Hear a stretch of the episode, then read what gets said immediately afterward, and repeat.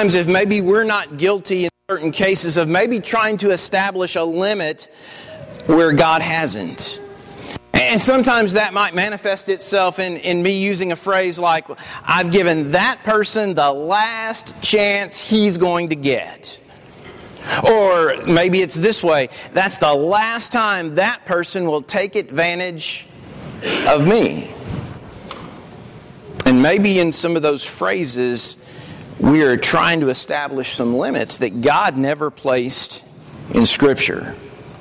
And Jesus, in his answer, it's interesting because Jesus talks about a quantity. I, I do not say to you up to seven times, but up to 70 times seven. And we understand that to mean that, that Jesus is saying it's not about a number. The number is limitless. And then what Jesus does is he shares this parable that has nothing to do with quantity. What Jesus wants to illustrate is what genuine, real, true to the heart forgiveness is all about.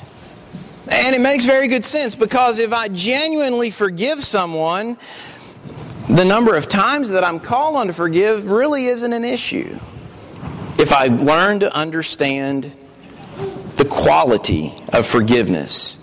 Now, so let's notice and read through. I know this is familiar, but I believe that the more familiar something is, the more value there is in going back and looking at it again. Verse 23 For this reason, because you've got to be a forgiving people, a forgiving person. For this reason, the kingdom of heaven may be compared to a king who wished to settle accounts with his slaves.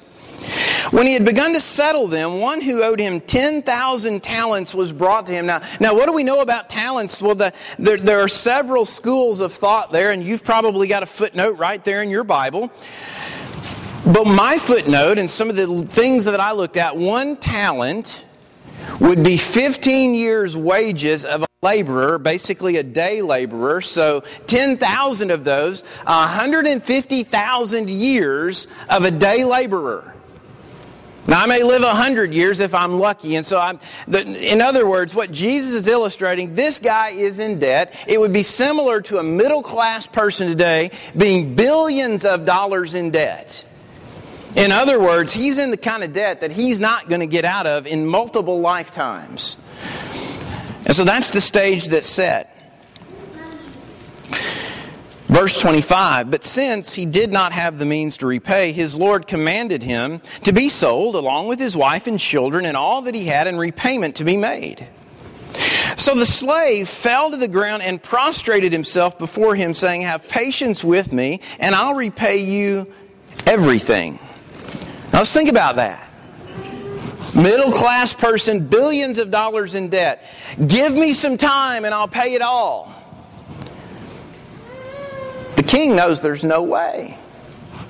There is no way to repay it all. And obviously, we see very quickly what Jesus is trying to illustrate. He's trying to illustrate me and he's trying to illustrate you. He's trying to illustrate where we are without Jesus, where we are without Jesus going to a cross. See, we've got this sin problem. We are billions of dollars in debt with no way to repay. That's us. But he falls to the ground and he begs. And verse 27 says, And the Lord of that slave felt compassion and released him and forgave him the debt. But apparently, the, the, the, idea that this guy, he's been given his life back, he's, he's not dead anymore because he's going to die in prison. He's been given his life back, but he didn't understand it. He didn't get the message. It doesn't, he, it doesn't register with him how much has actually been done for him because verse 28 says, But that slave went out and found one of his fellow slaves who owed him a hundred denarii, and he seized him and began to choke him, saying, Pay back what you owe. Hundred denarii. Again, you can read various things and get various numbers, but think about it this way. Think about being in about $10,000 worth of debt today. $10,000, that's a lot of money. But $10,000 is repayable. And so I've just been given my life back. Billions dollars in debt and now I go out and I find a guy who owes me 10,000 and I demand that he pay. Well, notice verse 29. So his fellow slave fell to the ground and began to plead. Sounds familiar, doesn't it? Saying, have patience with me and I'll repay you. That's a true statement. Or should be a true statement. At least it's, it's, it's reasonable. You give me some time and I'll come up with the 10,000. But he was unwilling and went and threw him in prison until he should pay back what he owed. So when his fellow slaves saw what had happened, they were deeply grieved and came and reported to their Lord all that had happened. Verse 31 here is significant. Because one of the things, you know, sometimes if, if, if, um, say Bradley and I, you're going to be the example tonight. I know you can handle that. But, but Bradley and I, we've got an issue going on. We've got a disagreement going on. There is, there's this thing in church community where it does not stay just between the two of us. Our missteps, they, our disagreements, they don't stay within a vacuum. And it doesn't here. Everybody else sees what's going on and they're troubled by it. Our, our disagreement's going to spill out and it's going to cause trouble for other people. And so then, verse 32 then summoning him, his Lord said to him, You wicked slave, I forgave you all that debt because you pleaded with me. Should you not also have had mercy on your fellow slave in the same way I had mercy on you? And his Lord, moved with anger, handed him over to the torturers until he should pay all that was owed him. And then in verse 35, Jesus steps out of the parable and he makes this statement. He says, My heavenly Father will also do the same to you if each of you, not just you, Peter, but if each of you does not forgive his brother from your heart. The first servant completely misses it. Doesn't see it at all. Why is it so difficult for us to be a forgiving people? Why is it so hard to put this into practice? It's not hard to understand objectively. Jesus about it. We can place ourself, ourselves in the place of that first slave. We understand that we were hell bound, and thankfully we're not now because Jesus forgave us the debt. We, we get it. But why is it hard to live it? Well, several things that I would put for us to consider tonight, before us, I'm sorry. Number one, sometimes we want to stand in judgment of others. Isn't that sort of what Peter's trying to do as he comes to Jesus? You know, surely, okay, seven times, if someone has sinned against me seven times, surely I can know that they're not serious about trying to get it right. Surely I can know they're not serious about me. Surely there's some things I can know about this person at seven times. So surely at seven times, I can pass judgment on these folks. Remember what Jesus said about judging?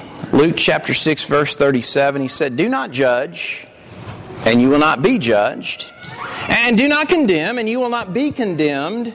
Pardon, and you will be pardoned. Now, now, we don't have to we don't have time to do all of the theology on judging tonight. Sometimes we get so caught up in don't judge me that we miss the part of it that we're supposed to do. In other words, there is this aspect where if, if Bradley sees me doing something that God says is wrong, Bradley's supposed to call me on that. It's not judging me, it's just saying, Philip, you're doing something that God said don't do. That's not judging. But one of the things we sometimes get caught up in is trying to figure out or think we know what's going on in somebody's mind, and we can't know that. We just can't know it. Sometimes maybe we make a decision about whether somebody's been sincere in asking us for forgiveness.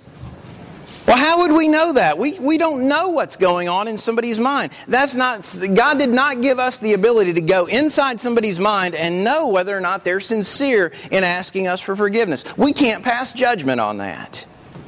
And sometimes it might manifest itself in me saying, well, hey, if he was serious about his walk with God, he wouldn't have messed up again. If he was serious about his walk with God, he wouldn't have hurt me again. Well, he may be very serious about his walk with God. He may just still be human. Or sometimes we see somebody caught in a sin. And maybe we've thought, and hopefully we haven't said out loud, well, they just came to the front because they got caught. Well, how in the world can we pass judgment on their state of mind and know that? So, uh, this thing sometimes, one of the reasons it's hard to forgive is sometimes maybe I get caught up in wanting to pass judgment. And if I get caught up in making decisions about somebody's sincerity, I'm in the wrong. Even though I may actually be right. You know, what I'm thinking, well, he's not serious. I may be exactly right. I, I, may have somebody in front of me that is taking all the right actions for all the wrong reasons. But here's the thing God knows the heart. We don't and we cannot. He's simply instructed us hey, if somebody asks you to forgive them, you forgive them. And if someone pulls one over on us, it's okay. Why? You remember Hebrews chapter 4 verse 13? It's a verse we don't like very much, but in Hebrews chapter 4 verse 13, the Hebrew writer talks about the idea that all things are laid open and naked and bare to the eyes of God. In other words, God sees everything. Nobody puts one over on God. And so they may put one over on me. If I forgive someone who's been insincere, I've done the right thing. And no matter how badly I or anyone else may have been deceived, God will get it right in the end. Nothing's ever been put over on God. Uh, finally, the other way, maybe sometimes we're guilty of passing judgment on others, is when we decide that a person doesn't deserve our forgiveness. Maybe due to the severity of the offense. They don't understand how deeply they've hurt me. They don't deserve for me to forgive them. Now, we killed Jesus. The second reason that it's difficult to sometimes forgive is that I often feel like I'm way more important than I really am. I, I, get too focused on my own importance. And, and, and I understand it. None of us like to be hurt. None of us enjoy that process. None of us like to be used. None of us like to be taken advantage of. But in the end, if we think too highly of ourselves and it somehow prevents us from forgiving somebody, here I'm, I'm in the wrong again. And this one might manifest itself in a phrase like, well, they just don't know who they've messed with this time. Or they must not know who I am. And a few years ago, Reese Witherspoon, actress, was over in Georgia making a movie, and she and her, I don't know if her husband, boyfriend, what, but they got pulled over, and she was drunk, and she went with the whole, well, you must not know who I am. Well, it didn't help her that night, you know, but sometimes that's the way we operate. It, maybe they don't know who I am because I'm really important. Or when I've got an overinflated view of me, might manifest itself in fake forgiveness. And that's where I say, Bradley, I forgive you, but I take whatever that was and I take it right over here and I put it under the table like he did with that airplane just a minute ago, and I keep it really handy because if he messes up again, I take that and I throw it right back on the table, right back up in his face, and we're right back where we were because I never really forgave him in the first place. See, one of the problems with an overinflated view of self is that it contributes to an unwillingness to put ourselves out there again after we've been hurt. In other words, if, if, if we're into it about something and Bradley says, Will you forgive me? and I say yes, when I extend forgiveness, one of the things that I'm doing is I'm opening myself up to be hurt again. And that's hard. I get that. It's, we don't want to be hurt a second time. But, but genuine forgiveness, there's an aspect of I might get hurt again. In our parable, Peter's focused on himself. He's listening to Jesus do all this teaching. He's already decided that he doesn't need to be taken advantage of. Let's look at the Bible on the subject. Remember Romans chapter 12, verse 3? You turn over there if you, if you want to. We're going to do a couple of scriptures here kind of in a row.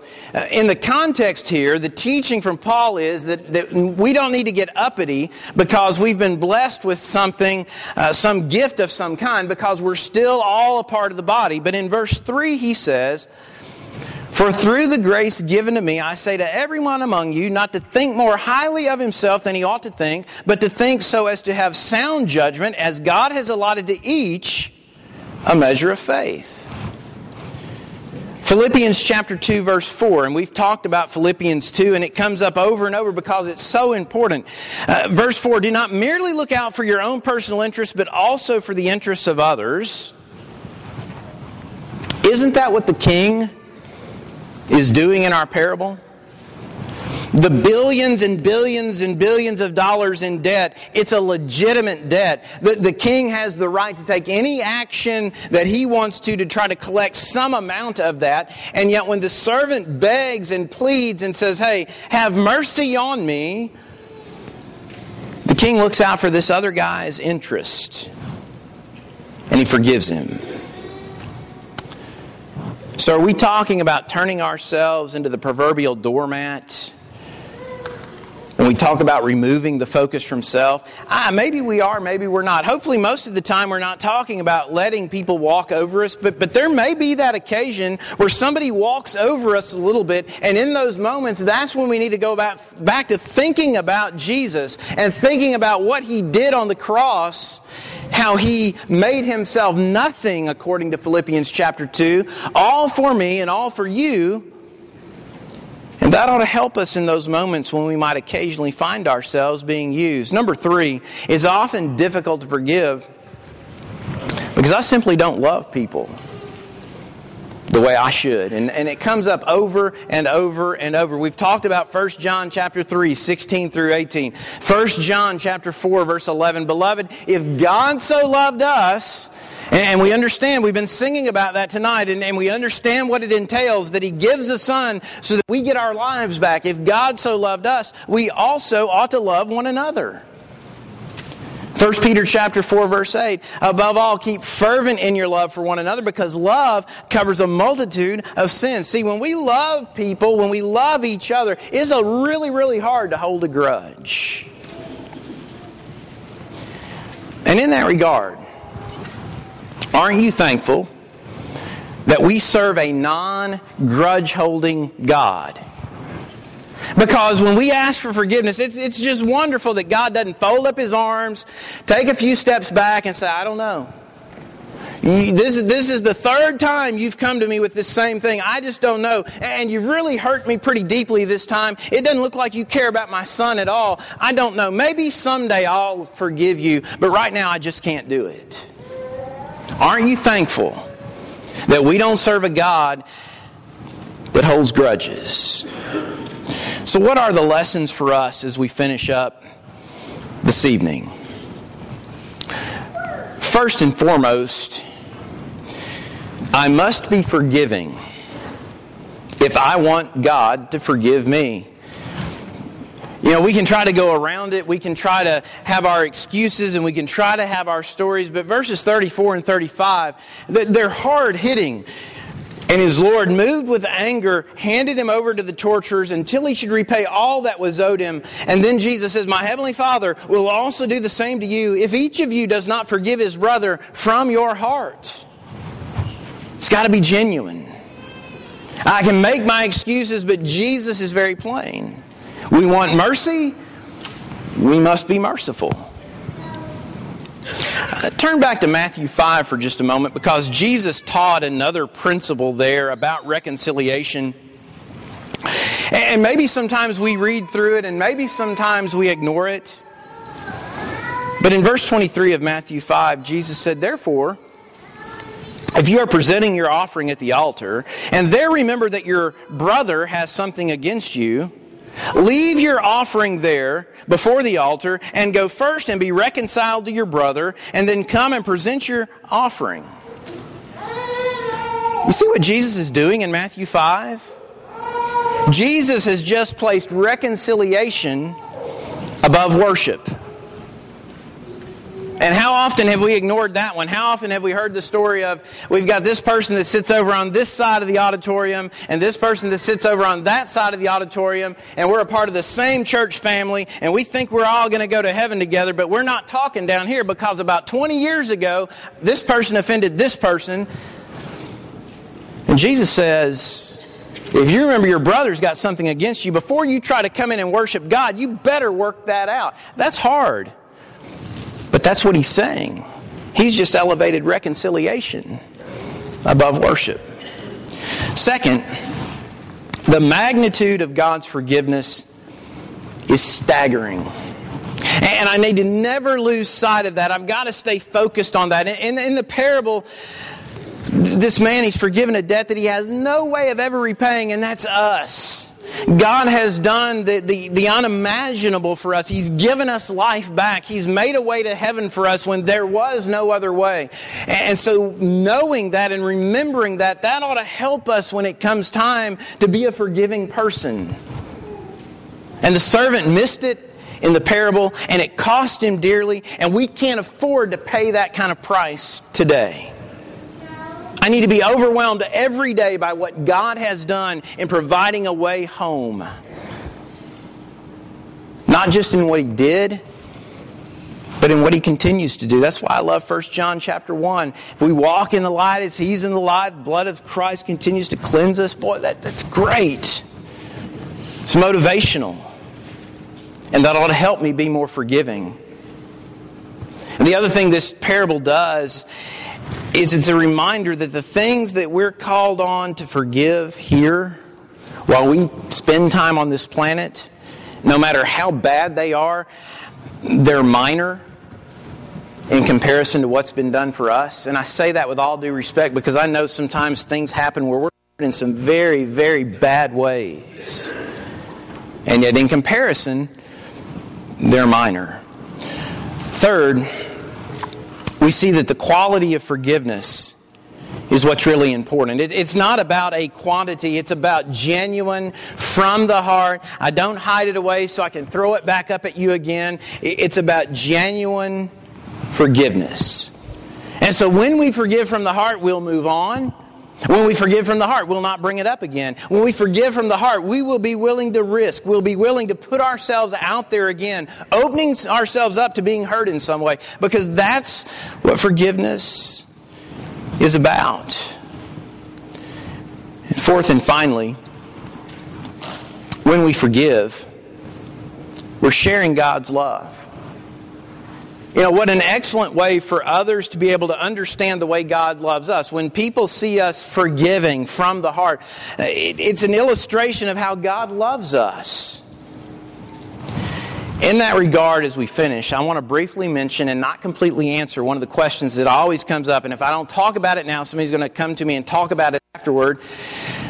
The question that's always asked is, well, do I have to forgive the person who has not asked to be forgiven? That's the question, isn't it? First, it's not covered in our text tonight. Matthew 18 is not about that. In Matthew 18, you've got two people who both beg for forgiveness. So it's not a part of this text. But then I'll say this. Sometimes it seems like when somebody's really concerned with that, sometimes it seems to come from a place where maybe I'm looking for a reason to not forgive. There, for, for whatever reason, I, there's something that I just, I want to hold on to this. I don't want to have to forgive. And that doesn't bless the other person, and it sure doesn't bless me. Holding on to things. See, we need to have that kind of mindset like we see in Scripture. Mark 11, verse 25. This is Jesus talking to the inner circle, and he says, If you have anything against anyone, forgive. And that's to his inner circle. And then Luke 23, verse 34, he's hanging on the cross. He's facing the people who have put him there, and he says, Father, forgive them, for they do not know what they're doing. Our goal should be to grow to the point where we desperately want to forgive. We don't want to hold on to things. We want to get rid of them. We want to move them on. We don't want to be burdened with them. We never want to be looking for a reason not to have to forgive.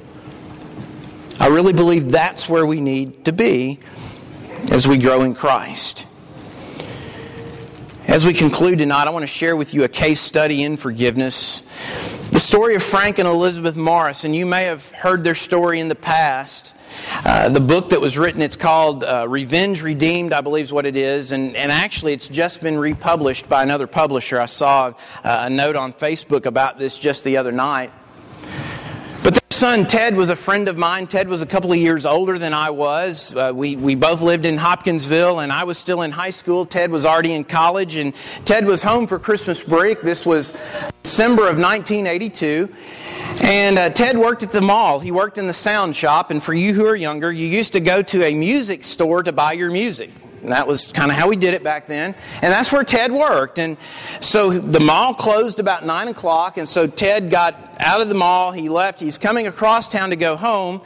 A drunk driver passes out at the wheel, swerves across, hits Ted head on. And so on Christmas Eve, when I go into work, it was kind of like a Fred's where I worked, and the manager there, he was a member of the church, he came in, and we were getting ready for our Christmas party that day, but he said, Ted was killed last night by a drunk driver. I mean, it's just, you know, there's one of your friends, somebody you know, and he's, he's not there anymore. Frank and Elizabeth Morris had lost their only son. And their initial shock at losing their only son, it, it, was, it was shock, and, then it became anger, and, then it became hatred. And, and in the book, Elizabeth talks about it, and she writes about how she would dream at night, and she would dream about, I'm driving down the road, and I, I see Tommy, the guy who hit my son. I see him on the side of the road, and, and I swerve over to make sure that I hit him. And it was so severe, she didn't just swerve over and hit him. I would pin him to a tree so that I could watch him suffer and die. That's where they were. That's where a lot of us might be in their situation. They knew their marriage was not going to survive this, though, if they stayed there. They knew that they needed to try to focus their negative energy in a more positive direction. They started getting involved in Mothers Against Drunk Drivers and, doing some things like that. But the other thing that was going on, this guy wasn't charged with murder. And he was going to eventually be out. And, and, they're troubled by this. And part of his getting out or getting ready to be out, he was assigned, he was, he was sentenced to go to schools and talk to young people about the dangers of drink, drinking and driving. And so Ted and Elizabeth, or excuse me, Frank and Elizabeth, they began to show up in the back of the room. They wanted to hear what this guy had to say. And they began to hear some remorse, and that's what really started to change things. That he began to actually sound like he was sorry for what he'd done. Long story short, a, a conversation developed. Eventually, it's a Bible study. And, and finally, Frank and Elizabeth Morris, they're going to the jail. They're picking Tommy up to take him to these speaking engagements. And so, one night after one of these speaking engagements, on the way back to jail, they stop off at the church building, and Frank baptizes Tommy into Christ, the guy who's killed Frank's only son. And as they told the story, Frank's now passed on, but as they told the story coming up out of the water, Tommy asked Frank to forgive him. And Frank says, I knew at that moment God had forgiven him. God had forgiven Tommy. I knew I needed to forgive him as well. And in the end, Tommy became like another son to Frank and Elizabeth Morris. Now, could I live that out? I don't know. I hope I'm never put to that kind of a test. I hope I never have to live through something like that. But it proves that forgiveness can be done correctly. And, Tommy wasn't a flash in the pan Christian. A few years ago, I was up there to speak at one of our supporting churches, and I got there that Sunday morning. It's a small place, and the preacher came to me. He said, Our song leader today is sick, but I've got a substitute coming over from another congregation. And wouldn't you know it, in walks Tommy his wife, and Elizabeth Morris. He's a Christian for life. There's another soul going to be in heaven because of two people who got forgiveness right. Tonight, I would just ask us all to, to think in terms of is there a relationship in my life tonight that needs to be reconciled? And if it is, I would challenge you to not go to sleep tonight till you've started to take some kind of action toward doing what you can to reconcile that relationship. Jesus puts a very, very, it's heavy. If you want mercy, you've got to extend mercy. So, tonight, if there's something in your life in that way, I hope you'll work on it. Uh, tonight, if you know you're not in a right relationship with God for whatever the reason, if you're a Christian, if you need to rededicate yourself, do that tonight.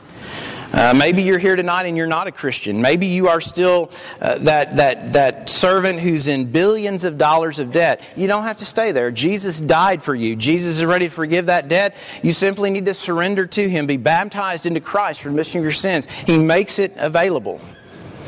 You're guaranteed tonight, but maybe not tomorrow. If you need to respond, please do so while we stand and while we sing.